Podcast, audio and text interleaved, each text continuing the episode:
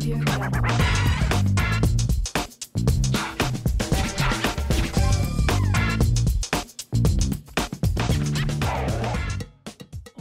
What up, motherfuckers? It's your host with the most, Bee and Katie. You're tuned to Jam Planet Podcast, Season 2, Episode 14. Today, we're going to be reviewing the Lost Boyz debut album, Legal Drug Money. And with me, I have the host with the most, also, Wesside Jordan. What's up? All right, without further ado, let's get into the history. So, the Lost Boyz is a group from South Jamaica, Queens. They formed around 1993. The members consist of Mr. Cheeks, who is the MC of the group, Freaky Tah, who's the hype man of the group, DJ Spigg Nice. He's like the DJ, but he hasn't, like, I was looking at his like production credits for the album, and I don't see any production done by him, which is kind of weird. I don't know. Pretty loose. So he's kind of like the Jerobi White of the group. He doesn't really do anything. Because I tried to find like rap verses with him on it, and I couldn't really find anything. He might be like the background vocals or something like that. But yeah, so just like kind of focus on Mr. Cheeks and Freaky Tah. So they originally, I think they sold drugs. Yeah, they did sell drugs, but they kind of like got tired of like that lifestyle because they didn't want to like sell drugs in the cold, and they didn't want to have like any run-ins with the law. So they just decided to like form a rap group. And so in 1995, they released their debut single, Lifestyles of the Rich and Shameless. And this was on the Billboard Hot 100. And then this single allowed them to get a record deal with Uptown Records. And then another single was released. And this single is for the movie Don't Be a Menace to South Central While Drinking Juice in the Hood soundtrack. I think that's a really funny movie. I haven't seen it. It's been like a couple years since I've seen it. Have you seen the movie? No, I've not seen that movie yet. Yeah, it's pretty funny. It's with the Wayne brothers in it, so definitely you should check it out. So yeah, so the single did really well. So yeah, the single that they released, it was Renee. The single did really good. It's like the biggest single up to date. And this did like top 40, Hot 100. And a year later, on June 4th, 1996, they released their debut album, Legal Drug Money. And the reason behind this, the title for the album is that they're kind of like comparing the rap game to the crack game, and how this like rapping is like a legal hustle, hence the word legal drug money. So they kind of getting legal money, if that makes sense. And that was from like explained from Mr. Cheeks from like I think it was from like a Vlad interview. So yeah. So the producers on the album are Mr. Cheeks, Pete Rock, Mr. Sex, which is like, I don't know why his fucking name is Mr. Sex. Charles Suitt, Easy Mo Bee, who did production for Ready to Die. And then Butt Naked Tim Dog. I'm not making this shit up, man. This nigga's name is Butt Naked Tim Dog. I don't know what the fuck these niggas are thinking, man. I don't know what type of name Mr. Cheeks is either, man. Yeah, a lot of the producers on this album, they have some creative names, just to put it that way. Exactly. You're definitely not going to forget that either.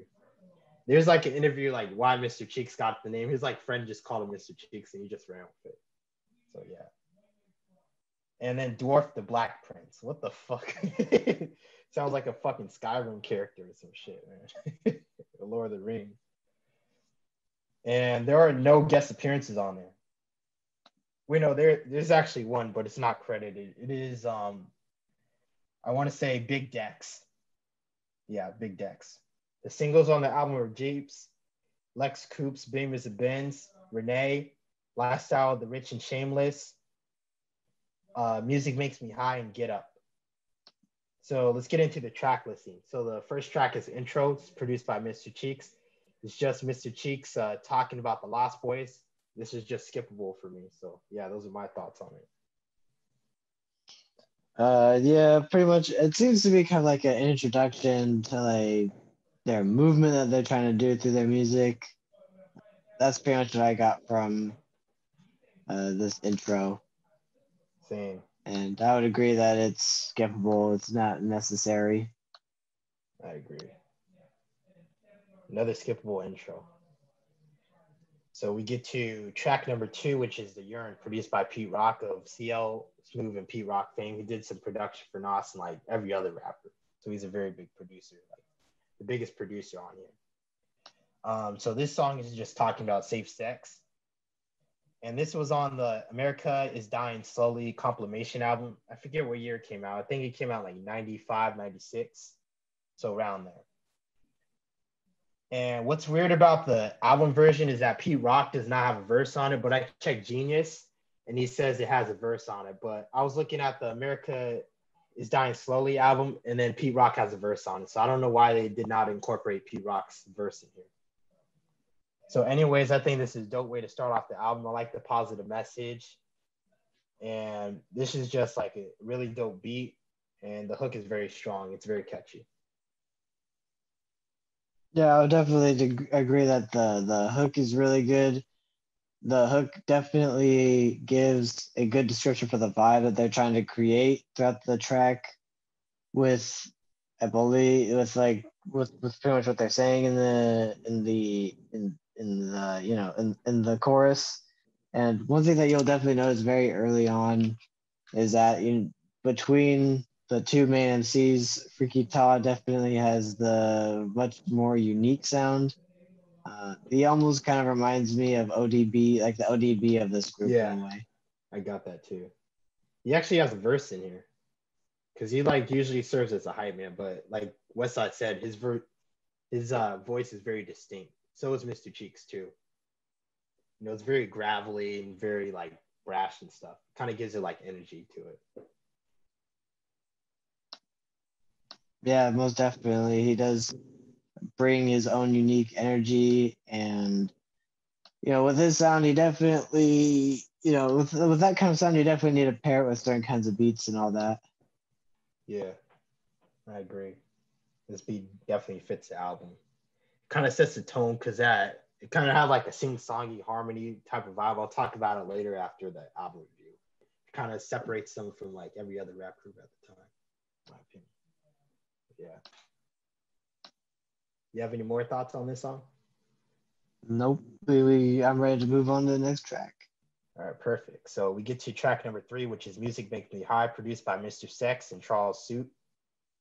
And this is just talking about music and how music is a drug. That's what I got from it, hence the word music makes me high. And there's actually a remix of this song featuring Canibus and the Dog Pound. Another dope song, very strong hook, very catchy hook too. So those are my thoughts on it. It's definitely my top 5. Yeah, I really like the chorus on this track. It's got a more, this song has a more of a boom bap, almost Wu-Tang sound to it. Yeah. In a way. And I couldn't tell you the exact lyrics that were being said, but I did hear like a slight, like Biggie flow a little bit.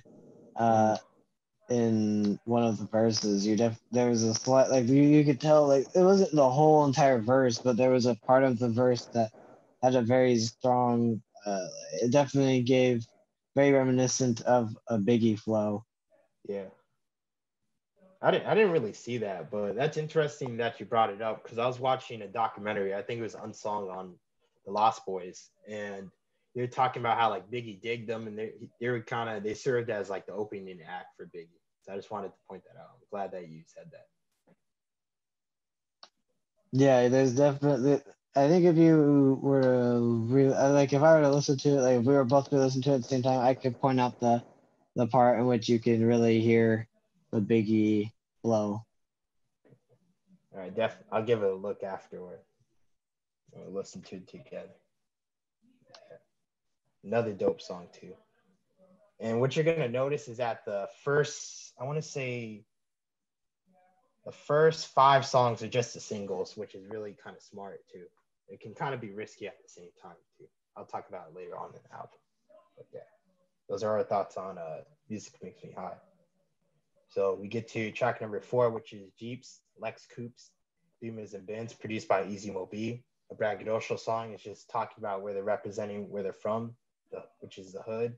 This is a dope song. Another strong hook, another catchy hook. Yeah, really. This song, it kind of has a block party sound to it. Yeah. And Due to the block party sound to it, you could really hear the camaraderie between all the members. And I thought that this song was a pretty strong song also. I always like a good block party sound. I agree. It just kind of gives you that club energy and stuff like that. Yeah, and also kind of takes rap back to its roots. Exactly. And I like in the song also how they kind of shout out where they're from. You know, they're just kind of giving props to the ladies in the hood, the men in the ladies, just people just living in the hood, you know. I think that's pretty dope. You're going to see a lot of that too. Like in a lot of the songs, they kind of shout out their neighborhood, where they're from, at the end of the song or in verses and whatnot. So yeah, I think this is another strong song. Definitely a classic song in my opinion, because I do hear this a lot when people say Lost Boyz, they think of Jeeps, Lex, Coops, Beamers, and Benz. But yeah, another dope song. So we get to track number 5, which is Lifestyles of the Rich and Shameless, produced by Easy Mo Bee. And this is talking about kids, Jack and Val and Yvette, selling drugs and getting rich. And then in the last verse, it gets a little introspective because Mr. Cheeks reflects on his life about selling drugs and how he turned his life around and made music. And this is another strong song, dope hook. And my favorite lyrics are actually the hook. The hook goes, lifestyles of the rich and shameless, some die with a name, some die nameless. And I think that's a very, it's simple. It's a simple hook, but it gets straight to the point. It's a very, deep meaning, too, to kind of show you where, they're from, where their mindset is. So, yeah, another strong song, in my opinion.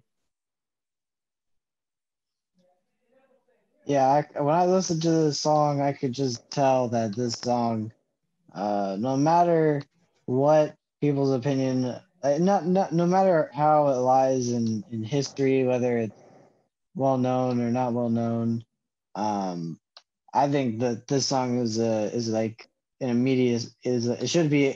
when people first hear it, it should be an immediate classic.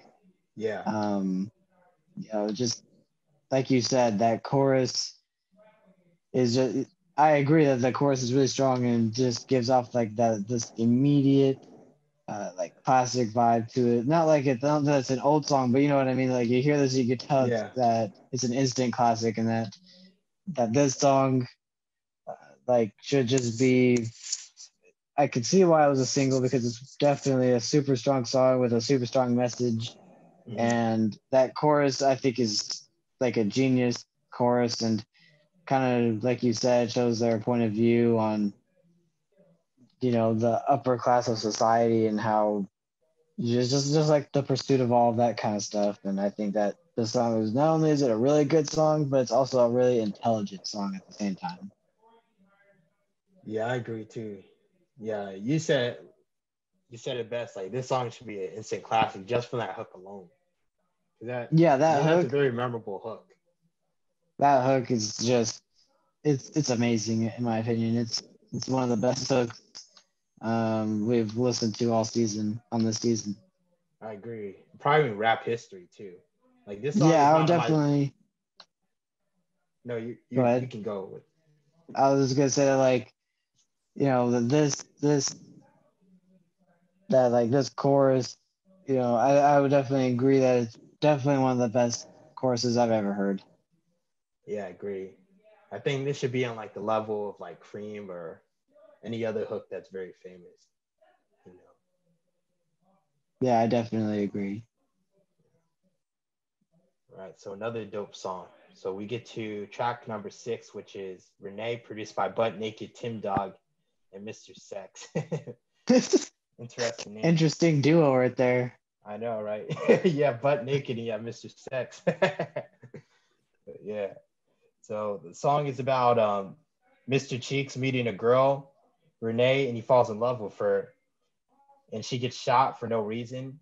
So this actually is a very this is a really dope song, classic song. When people think of Lost Boyz, they particularly think of Jeeps, Lex, Coops, and Beamers and Benz, and Renee. Renee's their biggest single to hit. I think this is a classic storytelling song. In my opinion, This probably is going to be in my, I don't know, it's definitely my top 100 hip-hop storytelling songs. I haven't really put a gauge on it.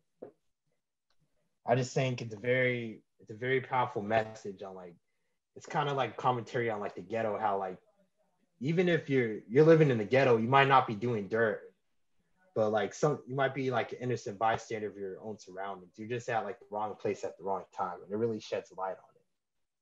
And I do have some favorite lyrics. A ghetto love is the law that we live by. Day by day, I wonder why my shorty had to die. She started feeling on my chest. I started feeling on her breast. And there's no need to stress the rest. To kind of give it like some like camp to it, like to make it funny. But I definitely think this is a very deep song, and it's very interesting, in my opinion. It's a very good song. I'll definitely second that opinion. It's such a great story. It's a great piece of storytelling in hip hop that I think it goes over a lot of people's heads. And one thing I will note that like the very beginning of this track kind of reminds me of like Chicago drill sound in a way. Yeah. It's just kind of like that, like that high-pitched riff that they have at the beginning is very reminiscent, like not reminiscent because this is before Chicago drill. It sounds very Chicago drill-like, and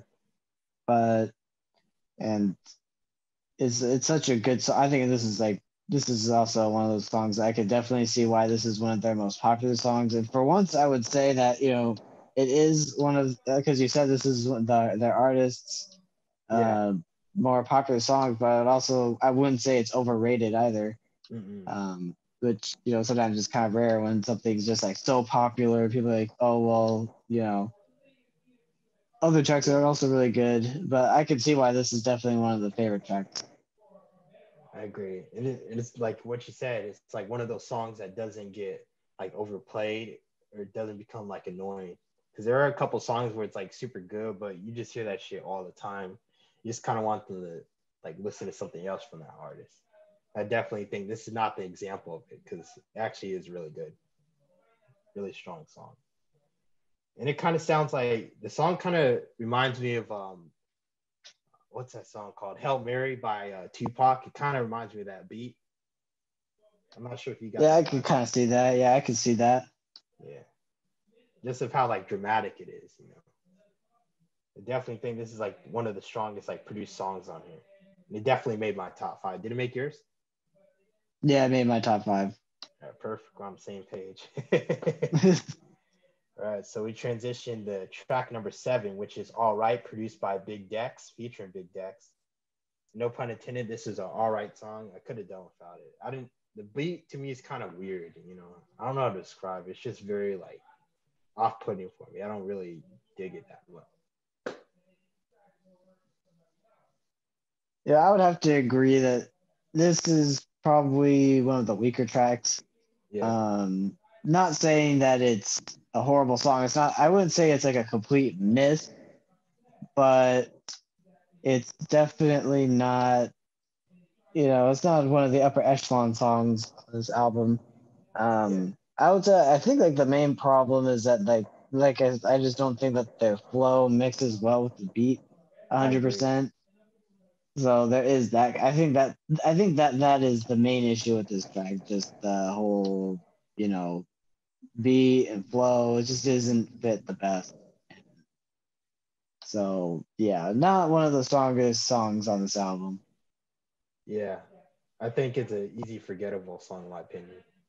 Yeah, I would say it's not one that I'm gonna immediately go back to. Yeah, I agree. Like the first 6 songs, no, first 5 I should say, it's a really hard act to follow, you know what I mean? Mm-hmm. So yeah, so that's our opinion on All Right. So we get to track number 8, which is Legal Drug Money, produced by Big Dex once again. And to be honest, I like the beat better that we heard like through that like little intro interlude or whatnot, you can say. Like when the chick was like interviewing them and stuff, I didn't really care for the beat for the song. I thought it was okay. It's very like bland to me. It's not a bad beat, but it's just very bland. So another forgettable song. So yeah, I feel like the beginning part was kind of like a it's skit like, but it's a good skit because it explains the title of the album. So I think that it does definitely tie into the album. But I would definitely have to agree that this is not one of the more memorable tracks on the album. Yeah. There are definitely better tracks to listen to. Like when I think of this album, I don't think of this song, which is kind of funny because this is the song named after the album. The title tracks. Yeah. Yeah, that's why I'm not the biggest fan of like title tracks. Cause like you'll like base your, how do I say this? Like I won't be like the same song as like the title of the track. And like that song will not be good at all. You know what I mean? So kind of, it doesn't really make sense to name the album after like a mediocre song, in my opinion. They should have just left the song out like completely. It's not a bad song. It's just an underwhelming song, in my opinion. You know? Yeah, when you have a title track, you run that risk because that title track should be one of the best songs in the album because you're pretty much, a lot of people are going to look at that title track and have really high expectations for it because it is the title track. So therefore, you're going to think that, you know, the most production went into that track, all this stuff. They're going to think a lot about that track leading up to it. I certainly did when I was into the album. And, you know, it's not a bad song, mm-hmm. but it just, you know, it lacks, you know, it's not good. I feel like it just lacks the quality to be the title track, in my opinion. I definitely agree. Like, that's risky doing that, honestly. Like, doing the title track, I think it should be left off, or you should have, like, a couple people listen to it before you put it out, because, like, critics are going to look through the album, not, like, average, like, album listeners. They're going to kind of judge it of how good, like, the title track matches the title of the, like, album. So, yeah, you have to be really careful with that, in my opinion. So, yeah, those are my thoughts on this song. So we get to track number 9, which is Get Up, produced by Mr. Sex. This is a party track. I think this is a dope song and dope beat overall. I think it's way better than the previous 2 tracks that we had. Yeah, I would agree. I really, once again, we're back to the block party vibe on this album. Yeah. And the lyricism, I also think, is really strong on this track, too. So, yeah, I like the song, and I like the block party vibe that they have to it. All right, so we get to track number 10, which is this the part, produced by Easy Mo Bee. And this is a song about a girl cheating on Mr. Cheeks. I think this is a solid song, not bad. But I would say this is one of definitely Easy Mo Bee's weaker produced songs on this album. I wish they kind of turned down the volume on the song, because you can barely like kind of hear like what Mr. Cheeks, it says like the song volume is on the same level as him rapping, so it kind of drowns out his like his vocals kind of get mixed like throughout like the production of the song, if that makes sense. So yeah, I could definitely see that. I could definitely see that as a good critique. This has, I feel like the storytelling, if you listen to the lyrics, you can tell that the storytelling is really strong. And yeah, I think that the Lost Boys as a group, their storytelling is kind of underrated. Yeah. So, you know, it's not something I was necessarily expecting going into this album. So I think that, yeah, their storytelling is really strong. But I could definitely see that point of where, you know, the beat could be a little bit too loud, and so the lyrics just don't come through as well. Yeah, I agree. So yeah, we get to track number 11, which is Straight from the Ghetto, produced by Butt Naked, Tim Dog, and Big Dex. Big Dex, I think it is. I'm not sure. But So it's basically talking about the ghetto. It's a solid song. To me, the hook is kind of a little weak in my opinion. So yeah. For me, I really like this song. This song has a really good vibe to it, and it definitely is one. It's another one of those where they're talking about their neighborhood, and they're also getting very introspective about it, making it personal more than just a neighborhood. Yeah. You know, and I think that's always good. It kind of gives the neighborhood. It kind of like humanizes it a little bit, and you know, just gives it a personality that maybe a lot of people don't see, because you know, I've never been to Jamaica, Queens, so it definitely helps put you in that world. Yeah, I agree. I definitely like the. I do dig the subject matter on here. Just like them kind of like what you said, humanizing the hood, kind of giving it like its own life and all that. It's kind of taking like the listener through like the area and all that. So yeah, another strong song. So we get to track number 12, which is Keep It Real, produced by Big Dex. And this is another introspective track. And then Cheeks is reflecting on his time growing up in the ghetto. I think this is a really dope song. Definitely a strong song up here. Yeah, I definitely agree that this is a really strong track. I really like the production. The team that produced this song did a really good job. And I really like the transition from verse to verse. You know, because like they have like little pauses from each verse to verse. And I think that was a good touch. Sometimes those little pauses can be a little weird, but they did this on this album really masterfully. So yeah, I definitely like this track a lot. All right. Another dope song from him. So we get to, and this, I want to say this was a single. No, it wasn't. Okay, never mind.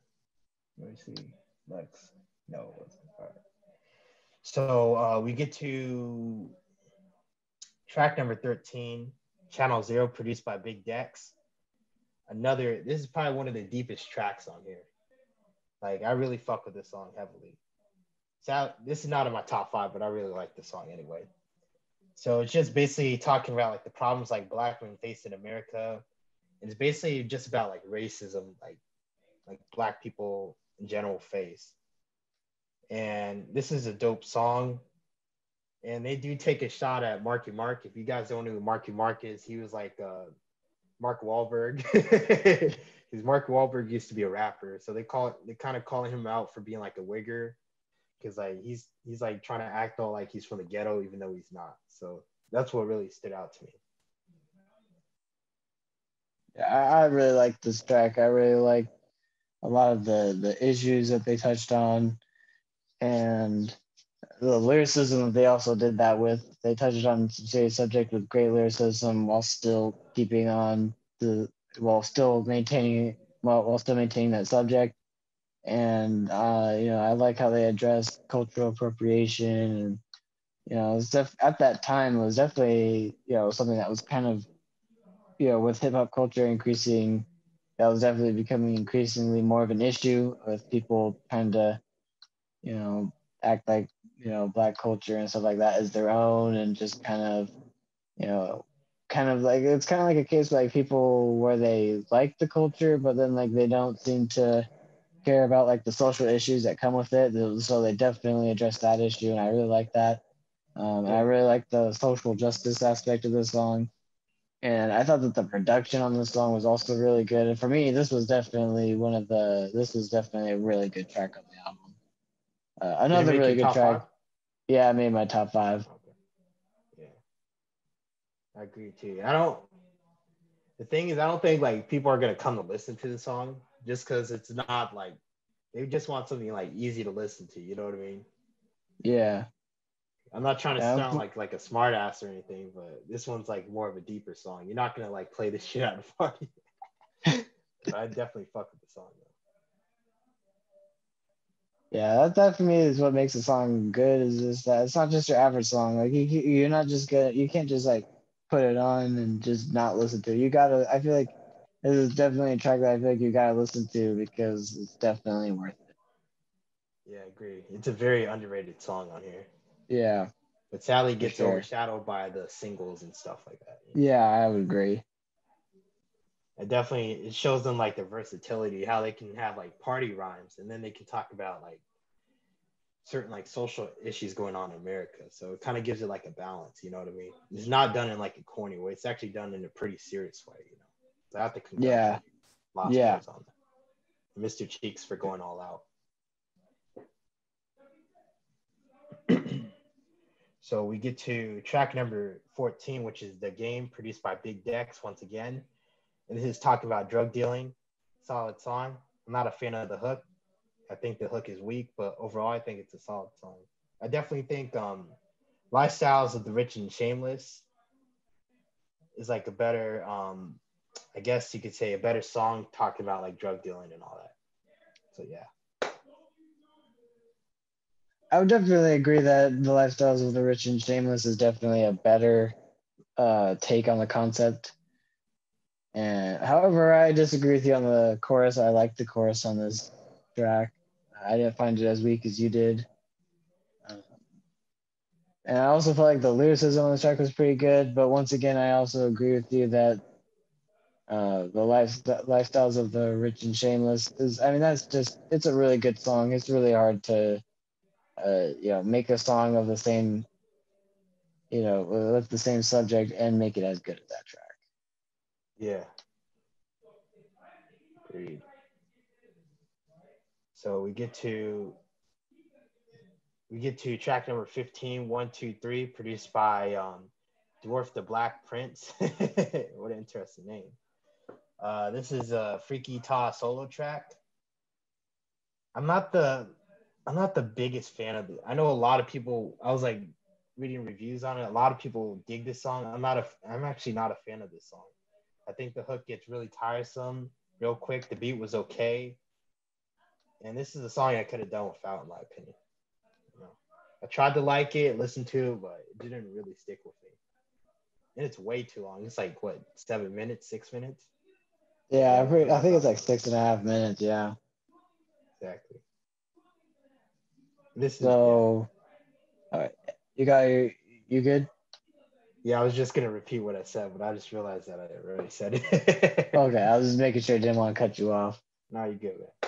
This song has like a really eerie sound to it, and once again, it also has a slight like Chicago drill sound to it a little bit, like in the beat a little bit. Like obviously, Chicago drill hadn't been made yet; it wasn't even concept yet, but it has a like I could see the influence from this a little bit. And I feel like the beat was really good for Freaky Tah. You know, Freaky Tah sounded like he was definitely in his comfort zone with this track. Yeah. Yeah, I can agree that it didn't make my top five or anything. It wasn't, you know, it wasn't one of the more standout tracks for me. I would have to agree with you on that one. Agreed. So you like the song, huh? Overall, I think it's a good song. I think you dislike it more than I do. Difference of opinion. That's why we have the Jam Planet Podcast, Difference of Opinion. Yeah, so we get to the last track on here, track number 16, Lifestyles of the Rich and Shameless remix, produced by Mr. Sex. You guys know how it pisses me off. I talked about this in like Wu-Tang Clan, the Cormega album review. Wu-Tang Clan actually did it good, so I'm not gonna really shit on them or anything, but you guys know how I'm not a fan of doing remixes for the last song. I think it's completely lazy. I think it's uncreative. I don't know why the fuck they do it sometimes you can't capture the magic of the original song. This is example of a remix not being good. I think the song overall is okay. And it's not the worst thing, but I could have freaking done without it, man. I think you should have probably ended off on The Game, in my opinion. We would have called it a day. So yeah, not a strong ending. So yeah, in comparison to the original, definitely, like you said, doesn't capture the same magic. And I think they slowed down the cadence a little bit, which I did not like as much. I was not down with the kind of slowing it down. I thought that that was not the smartest move. And I definitely, and I, but I feel like the, because I believe they definitely used a different beat. I feel like the beat was good. The beat was good that they used. However, the problem was that I'm not sure if the song fit the beat the best. And I would, if they, because they obviously took the time to make a new beat, I feel like they should have also taken the time to, you know, make a new song with that new beat. So that's my thoughts. I definitely thought that, you know, the beat's good, but should not have been a remix. Should have been a whole new song. I agree. The beat's not that bad, but it's kind of, it loses points for me because it's just like a remix, the same retread. The only thing they did differently is they did like a whole new first verse, and then they kept the second verse the same from the original. They used Yvette as example. They just cut off the other people's name they were talking about in the original one. So I just wanted to kind of highlight that. So yeah, those are our thoughts on, do you have any final thoughts for track number 16? Nope. I think I got all my thoughts out on that. Perfect. So this concludes our track review and track listing of Legal Drug Money by Lost Boyz. So what are your closing thoughts, your rating, your top 5 songs, or if you'd buy or burn it? Go for it. So I would definitely say that the Lost Boyz is a really good cohesive group. They know how to work with each other. They know what works, what doesn't within the group. You could tell this very, very immediately from their debut album.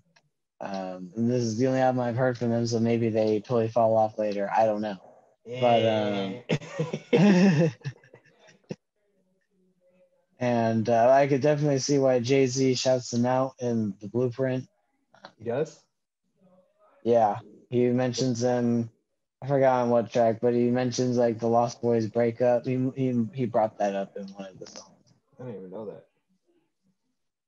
And then, you know, they definitely bring hip hop back to its roots a little bit with the block party sound.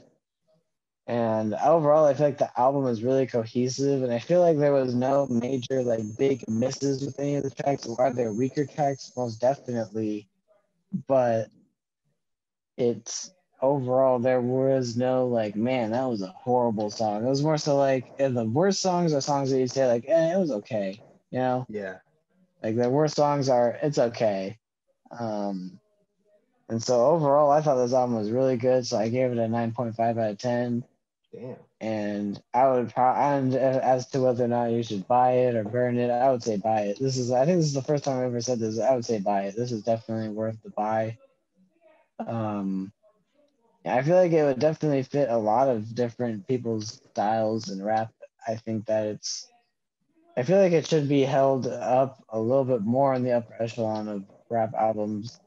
For this time when it comes to New York, I mean, yeah, I would probably still put it below like Illmatic and stuff like that, and Wu-Tang Clan, but, you know, I think it should be held with a little bit more respect than it does.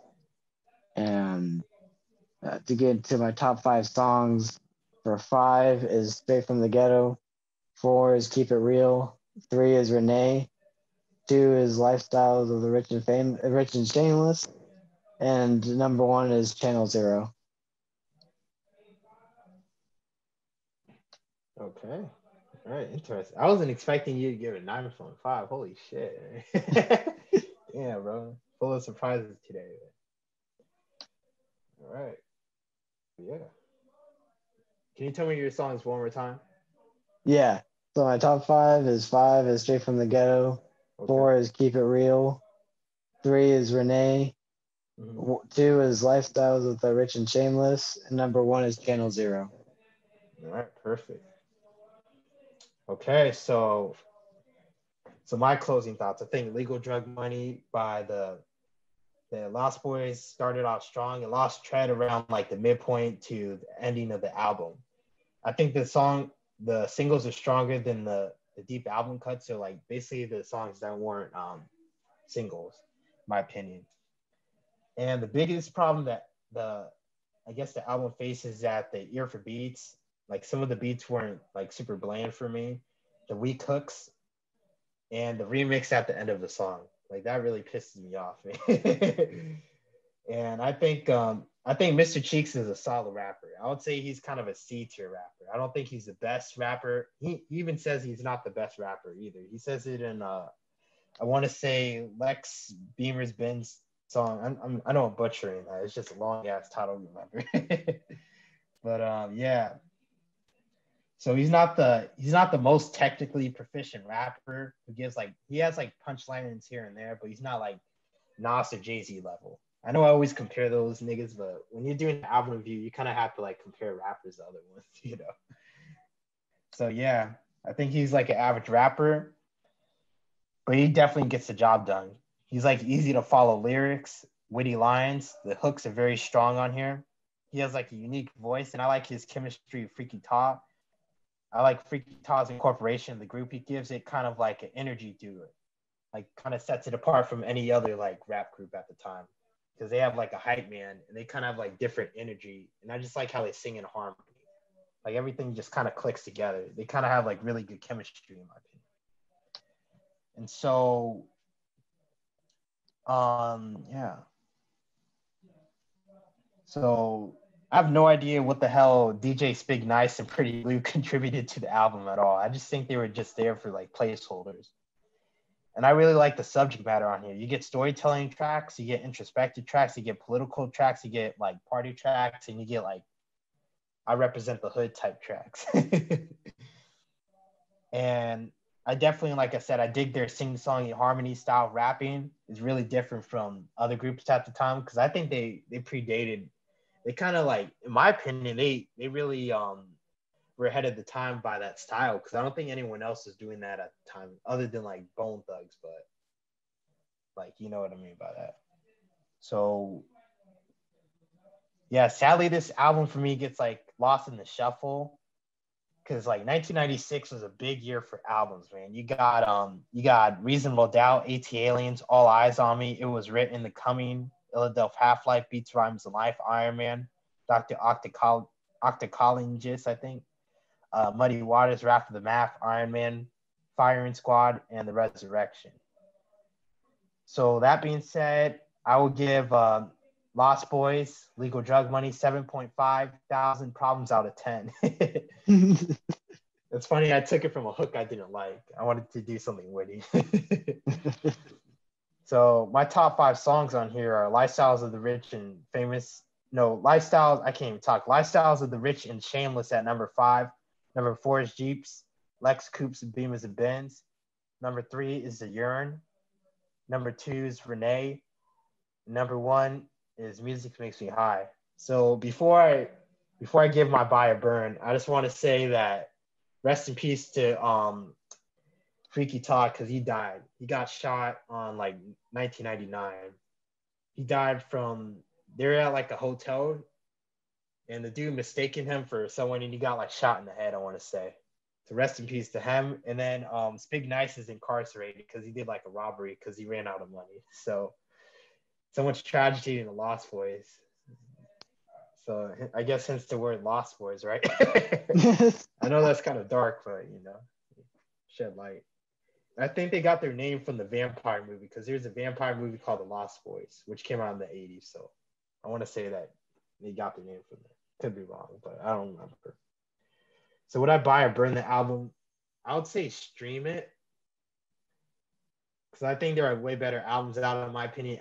The reason why I bought the album, because it was like $4. So if you find it for cheap, like $5 or under, I definitely think you should buy it. So yeah, those are my thoughts on it. So do you have a hot take? Yeah, I kind of just came up with it because I didn't have one before this, but then you brought up a good point earlier, just now, when you're talking about how this album got lost in the shuffle a little bit. I just wanted to know, like, what do you think make, like, you know, great albums get kind of lost in the shuffle? Dude, that's a good question.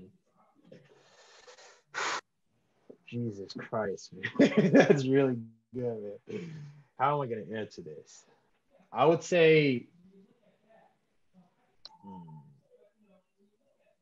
if you want, like, I'll give you a mainstream album. I mean, I'll give you a mainstream answer and I'll come back with other answers. So mainstream wise, why I agree albums get lost in the shuffle is that some of the songs, they don't have like that mainstream kind of formula for beats and rhyming. And they don't like pizzazz like audiences, like listeners, like I would say like Joe Blow listeners. So they just kind of like sweep it under the rug because like the beats aren't for them. The rhyming, like I said, and it's just like they kind of compare it to other like albums that have like really big singles that really blow up and all that. I definitely think what's weird is that Hot Boyz have some hot singles on here, so I don't know why it gets lost in the shuffle. And also you got to think like certain time periods too, because you have like really good rappers that are like way better rappers than like the rappers that dropped a really good album, you know what I'm saying? So they kind of compare that to like other rappers. And there's so many great projects that come out in like a certain year that you just forget about the good projects. So they focus on like the more like classic, memorable like hooks, like anything that's like a memorable project from their hooks, their features, their lyricism, and their production. So I think that's why some albums get lost in the shuffle. Yeah, I definitely agree with everything you said. You know, it all depends on the audience. Mainstream audiences can be very picky. They can be very picky and random. Like, I feel like there is a bit of luck when it comes to like making like a hit record, a hit album. There is a bit of luck, like what's gonna strike at that time. Like, I feel like today, like I guess if I have to use today as a good example, you know, if you're a rapper who wants to talk about conscience stuff and all of that, you know, which, you know, that's my favorite kind of rap, so, you know, yeah. I'll always listen to that, but it feels like today people don't want to listen to that as much, so therefore, if you're going to go down that route, you might not strike, you know, the mainstream's attention as much, which I think is kind of unfortunate today, and so, yeah, and, like, you know, like you said, and I think you were saying how like the Lost Boyz, they had a unique sound for their time, so I just wonder if in this example their unique sound just at that time just didn't capture like that classic 90s sound that people like, you know, so yeah. And like that sing-songy rap has only really gotten popular in like the last 5 years, and this was released 25 years ago. So, yeah, so I definitely think, like you said, I just think it was a timing. For this one, for a lot of the time, it's a timing thing. Like, you kind of got to, you know, you kind of got to time well. And also, I feel like, you know, you got to, like, when you also have to have good promotion for an album, too, I think. Like, sometimes people just, they don't know how to promote their music very well. Yeah. So, and I think that that's definitely a contributing factor to why certain albums get lost in the time. Just kind of like, oh, because like at the time, like maybe at the time, yeah, maybe it was kind of hot, but you know, maybe it was only a hot record in certain regions or just amongst certain hip hop, like certain like, you know, hip hop fans that like the certain sound, but it just didn't capture the whole entire, it just didn't capture the whole, like a whole community, you know? Yeah, I definitely agree with you too, is that like another point, the sing-song, I like to kind of go back to the style, like some of the styles like don't land for like the mainstream audience, they don't dig it. And then years later, it's finally like, becoming like a very hot thing. So I think it has to do with timing too. Cause I think if they came out today, they would be really hot, you know? Just because like the sing-song style would be like really hot at the time. And I also want to say that like, I think I touched this already, but like other rappers, like you're going to get compared to other rappers like that are way better. Like I like the Lost Boyz. I know they're not the lyrical juggernauts, but this is at a time, 96, where like lyrical juggernauts mattered. You have like people like Mobb Deep. You have people like Cool Keef. You have people like Jay-Z. or Nas. So you're going to get compared to those people. And I definitely think it is promotion too. Because I don't know, I mean, this, like I said, this project has really good singles. Probably the best singles on any other hip hop album of all time. Because like each single like really clicked. They had a lot of them too. They had like 5 of them.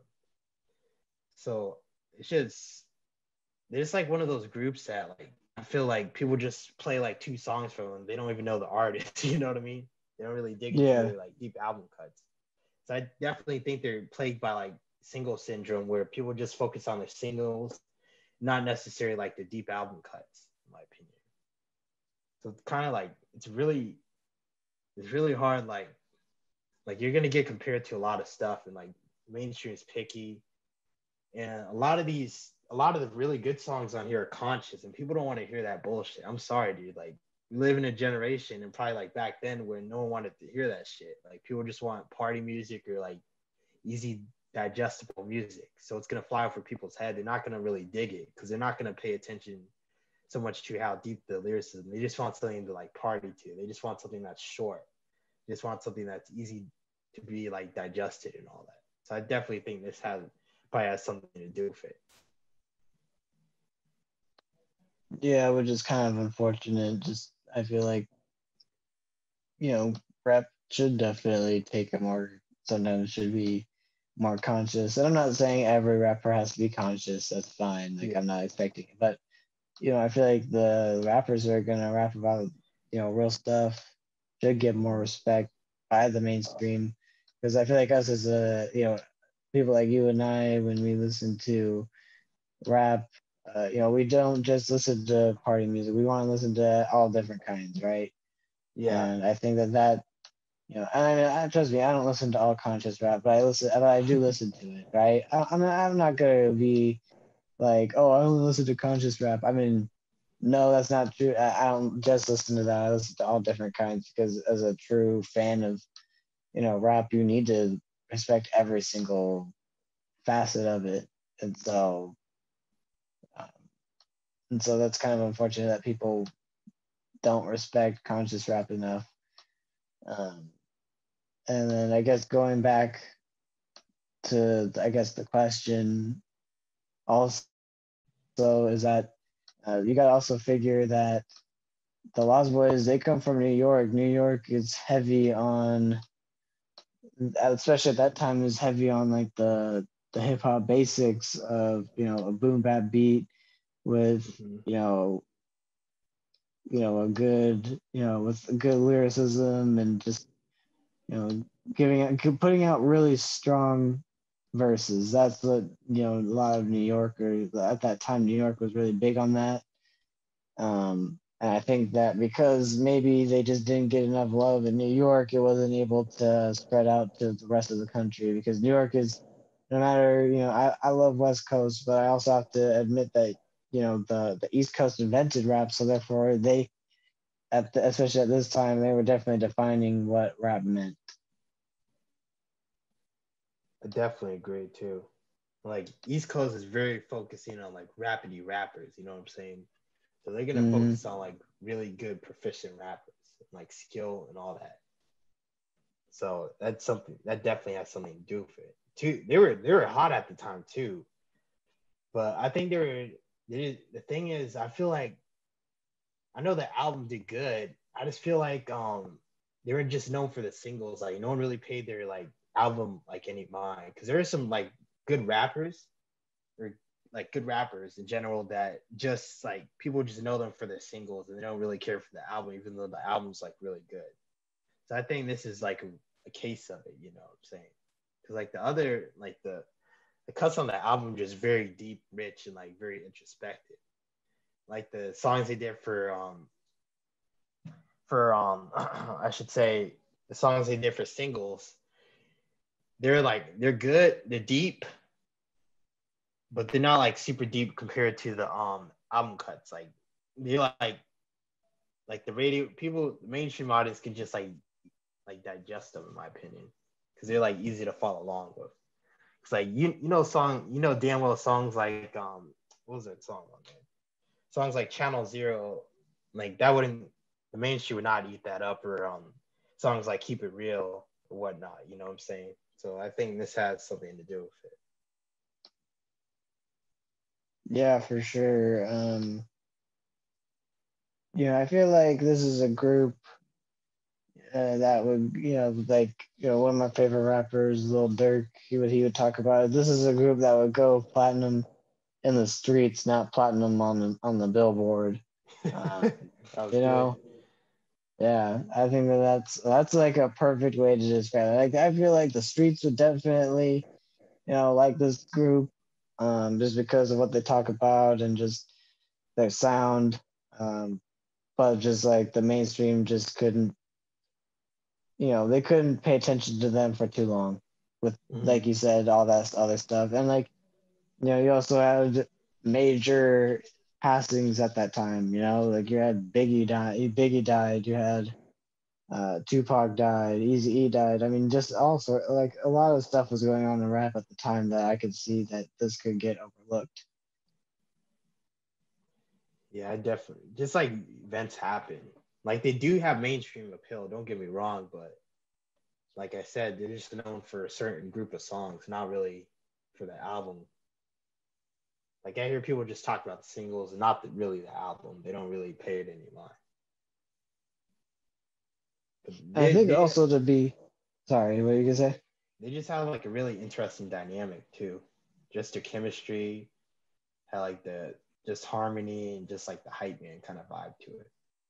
So yeah. And I guess another thing, my last point I want to make is that another thing that I feel like in order to become like a really like, hot artist, you can't just string together a good few months or even a good year. You need to string together a good few years together. Like J. Cole, he put together a couple of great years and now he's going to be known as a legend forever. Kendrick Lamar, same thing. Kendrick Lamar has put together a few great years. You can't just do one iconic thing. You got to do a lot of iconic things in order to maintain the mainstream's eyes on you. Yeah. So that's I guess that's my last point I want to make. I agree, and I was like, I didn't bother listening to the other albums because I heard they weren't really that good. But like some of the songs I heard, they weren't as strong as these songs. And like the singles that they released for Peace, Love, and Happiness and LB for Life, they weren't that strong. But there was really a good song that I liked that I think was better than all these songs that I hear. And that was Beats from the East. That was like, I want to say Canibus' debut on like Wax, and he like killed it, but that's not a mainstream song since like Canibus' lyricism is just like next level shit and had like Red Man on it, A+ and all that. So I definitely think like I don't think that was a single either. So I just think their singles, like for the other album singles, they're gonna get compared to these, and these in my opinion, these singles on this album blow the other ones out the water. So it kind of made it like very inconsistent because people are gonna judge these singles based on the next album singles, and the next album singles didn't really hold a candle to the singles on this album. So I definitely think that's what kind of contributed to their downfall. They weren't really consistent. They didn't really put out stronger music, in my opinion. Yeah, I would definitely agree. I think I got all my thoughts out. If you got all your thoughts out, I'm good. Yeah, I got mine out too. So this concludes season 2, episode 14. We just reviewed Lost Boyz' debut album. I forgot the name of this. Jesus Christ. Legal Drug Money. Legal Drug Money. There you go. I was thinking about something else. So next time we see us, we're going to be doing season 2, episode 15. That's going to be our finale episode, and we're going to be doing hip hop news. So we'll catch you guys on the flip side.